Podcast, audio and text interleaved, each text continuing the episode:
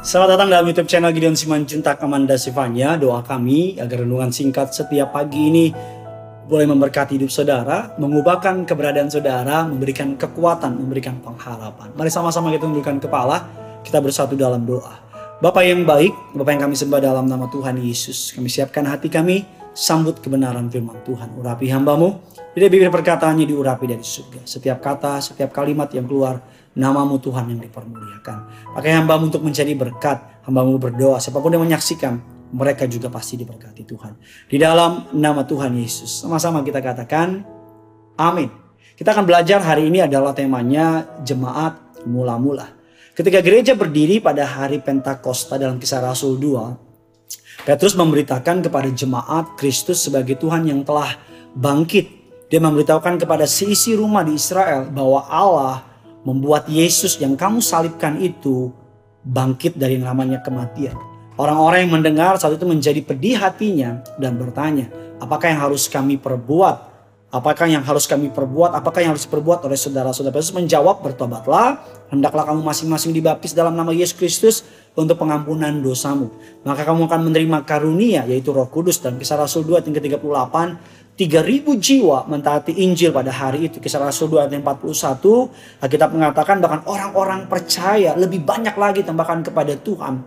Dalam kisah Rasul 5 ayat yang ke-14. Bahkan jumlah murid-murid dalam kisah Rasul 6 ayat yang ke-7 berlipat-lipat kali ganda. Sebelum mereka tersebar ke berbagai tempat karena penganiayaan. Alkitab mengatakan mereka amat sangat membar hatinya mengikuti Tuhan. Oleh karena itu jemaat mula-mula di Yerusalem adalah jemaat yang amat sangat dapat menjadi contoh prototipe bagi gereja karena pertumbuhan mereka sangat mengagumkan karena iman mereka sangat luar biasa mukjizat menjadi hari-hari mereka. Apa yang bisa kita pelajari? Mengapa jemaat mula-mula bertumbuh dengan begitu masifnya? Yang pertama, catatan-catatan saudara yang pertama dalam kisah Rasul 2 ayat 42 mereka berte, bertekun, mereka bertekun. Ekspresi ini menunjukkan daya tahan. Ekspresi ini menunjukkan sebuah kegigihan, persistensi. Salah satu penghalang bagi kemajuan jemaat saat ini adalah secara status mereka anggota gereja yang hidup, tetapi secara roh mereka mati. Kelihatannya mereka ke gereja, tapi hati mereka mengalami yang namanya kematian rohani. Beberapa anggota gereja rajin pada awalnya, beberapa anggota mereka rajin, tapi lama-kelamaan mereka mulai mengalami yang namanya kebosanan, stagnasi rohani, dan mati. Jemaat mula-mula mereka memiliki ketekunan yang sangat luar biasa. Mereka tekun mengikuti kebenaran firman Tuhan. Yang kedua, Alkitab mengatakan mereka bertekun dalam pengajaran rasul-rasul. Bukan saja penting bagi murid-murid yang mula-mula itu untuk bertekun, tapi bagaimana mereka belajar setia kepada doktrin pengajaran tersebut. Alkitab mengatakan bahwa Paulus menasihati Timotius dalam 1 Timotius 4 ayat ke-16, awasilah dirimu sendiri dan ajaranmu, bertekunlah dalam semuanya itu. Karena dengan demikian kamu berbuat dengan dengan berbuat demikian engkau menyelamatkan dirimu dan semua orang yang mendengar engkau. Gereja yang mula-mula menghargai kebenaran. Penekanan mereka atas pengajaran rasul-rasul tidak menghalangi mereka dari pertumbuhan iman mereka. Mereka mempertahankan keyakinan mereka, tapi mereka tetap bertumbuh. Sangat diserahkan bahwa sebagian orang hari-hari ini mereka merasa memberitakan kebenaran, tapi sesungguhnya kebenaran yang mereka beritakan justru membuat orang pergi dari gereja, membuat orang pergi dari komunitas. Gereja abad pertama memberitakan kebenaran dari firman Tuhan. Mereka memiliki kesetiaan mengikuti Tuhan. Poin yang ketiga, kisah Rasul 4 dan ke-32, kumpulan orang yang telah percaya itu sehati dan sejiwa. Kisah Rasul 4 ayat yang ke-32, tujuan yang sama yang membuat murid-murid itu tetap bersama Pujian yang tinggi harus diberikan kepada jemaat mula-mula karena mereka mempraktekkan sehati dan sejiwa. Kalau kita lihat hari-hari ini ada begitu banyak perpecahan antara orang percaya. Banyak kita udah menjadi minoritas, yang minoritas kecil ini berpecah menjadi kecil lagi, kecil lagi, kecil lagi. Tapi jemaat mula-mula mereka sehati sejiwa. Dalam pemikiran mereka, dalam hati mereka, mereka sehati sejiwa. Artinya saling mempedulikan, saling mengasihi, saling mendoakan. Itu menjadi poin yang keempat, yaitu mereka memiliki kebajikan. Dalam kisah Rasul 4:32, Alkitab mengatakan tidak ada seorang pun berkata bahwa sesuatu dari kepunyaannya adalah miliknya sendiri. Alkitab mengatakan mereka lebih lagi melakukan banyak perbuatan baik dalam setiap kesempatan. Galatia 6 ayat yang ke-10, 2 Korintus 9 ayat yang ke-13. Jemaat mula-mula sangat murah hati. Mereka saling menolong, saling membagikan satu dengan yang lain. Hari ini, biar kita bisa belajar lebih dalam lagi. Saya suka sekali bagian yang terakhir. Kita mengatakan demikian. Bahwa dengan bertekun dan sehati, mereka berkumpul tiap-tiap hari dalam bait Allah. Mereka memecahkan roti di rumah masing-masing secara bergiliran dan makan bersama-sama dengan gembira dan tulus hati. Murid-murid mula-mula melaksanakan iman mereka tiap-tiap hari. Seringkali kita yang menjalankan iman kita khusus hari minggu saja. Atau khusus di gedung gereja saja. Kita menyamakan hubungan kita sama Tuhan Sunday only atau hari minggu saja. Tapi jemaat mula-mula mereka menjadikan gereja setiap hari. Karena gereja bukan gedungnya, gereja bukan bangunannya. Gereja adalah saudara dan saya. Bahkan tiap-tiap hari mereka memecah-mecahkan roti ini menjadi gambaran mereka melakukan sebuah perjamuan kudus. Tubuh darah Yesus mengikat mereka. Tubuh darah Yesus mengingatkan mereka setiap kali mereka melakukan tubuh dan darah Yesus. Yesus dalam saudara, Yesus dalam mereka, mereka dalam Yesus. Maka setiap hari Tuhan menambahkan jumlah mereka. Saya percaya setiap kita harus meniru jemaat mula-mula di Yerusalem.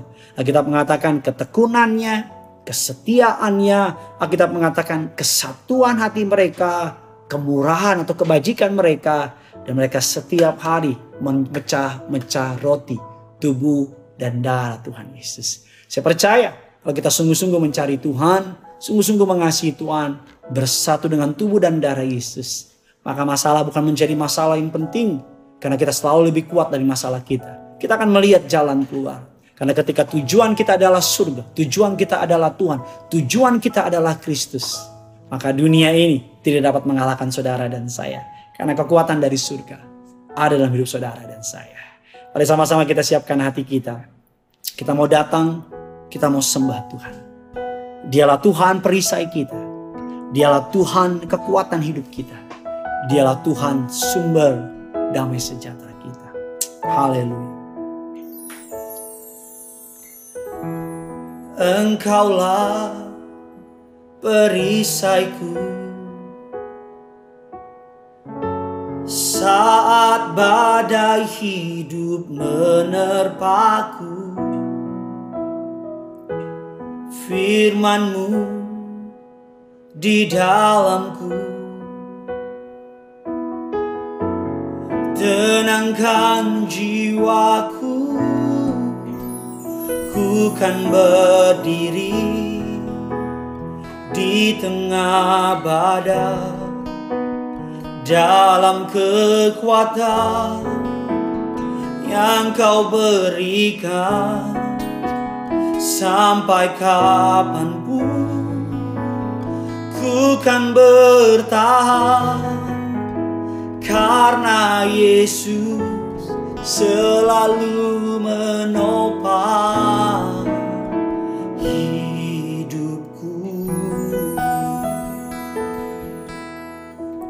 Mari sama-sama kita datang sama Tuhan. Engkaulah perisai. Engkaulah perisaiku saat badai hidup menerpa. Saat badai hidup menerpaku firmanmu firmanmu di dalamku tenangkan jiwaku tenangkan jiwaku. Ku kan berdiri di tengah badai. Dalam kekuatan yang kau beri. sampai kapan pun sampai kapan pun ku kan bertahan. Karena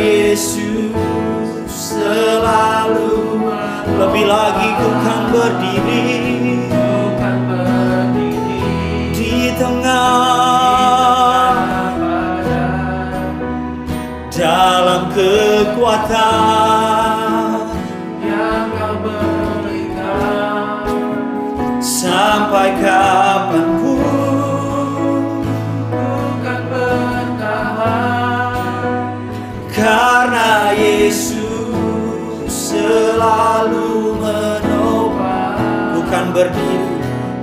bukan berdiri di tengah badai dalam kekuatan.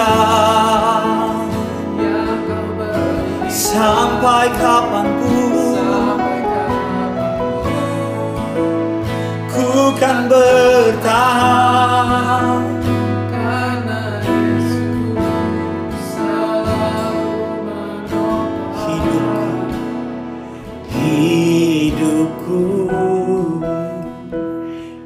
menjadi jemaat seperti jemaat mula-mula yang mereka bersungguh-sungguh menekunkan diri mereka kepada Tuhan, memiliki ketekunan, memiliki kesetiaan, memiliki kesatuan, memiliki kebajikan, kemurahan hati bagi sesama.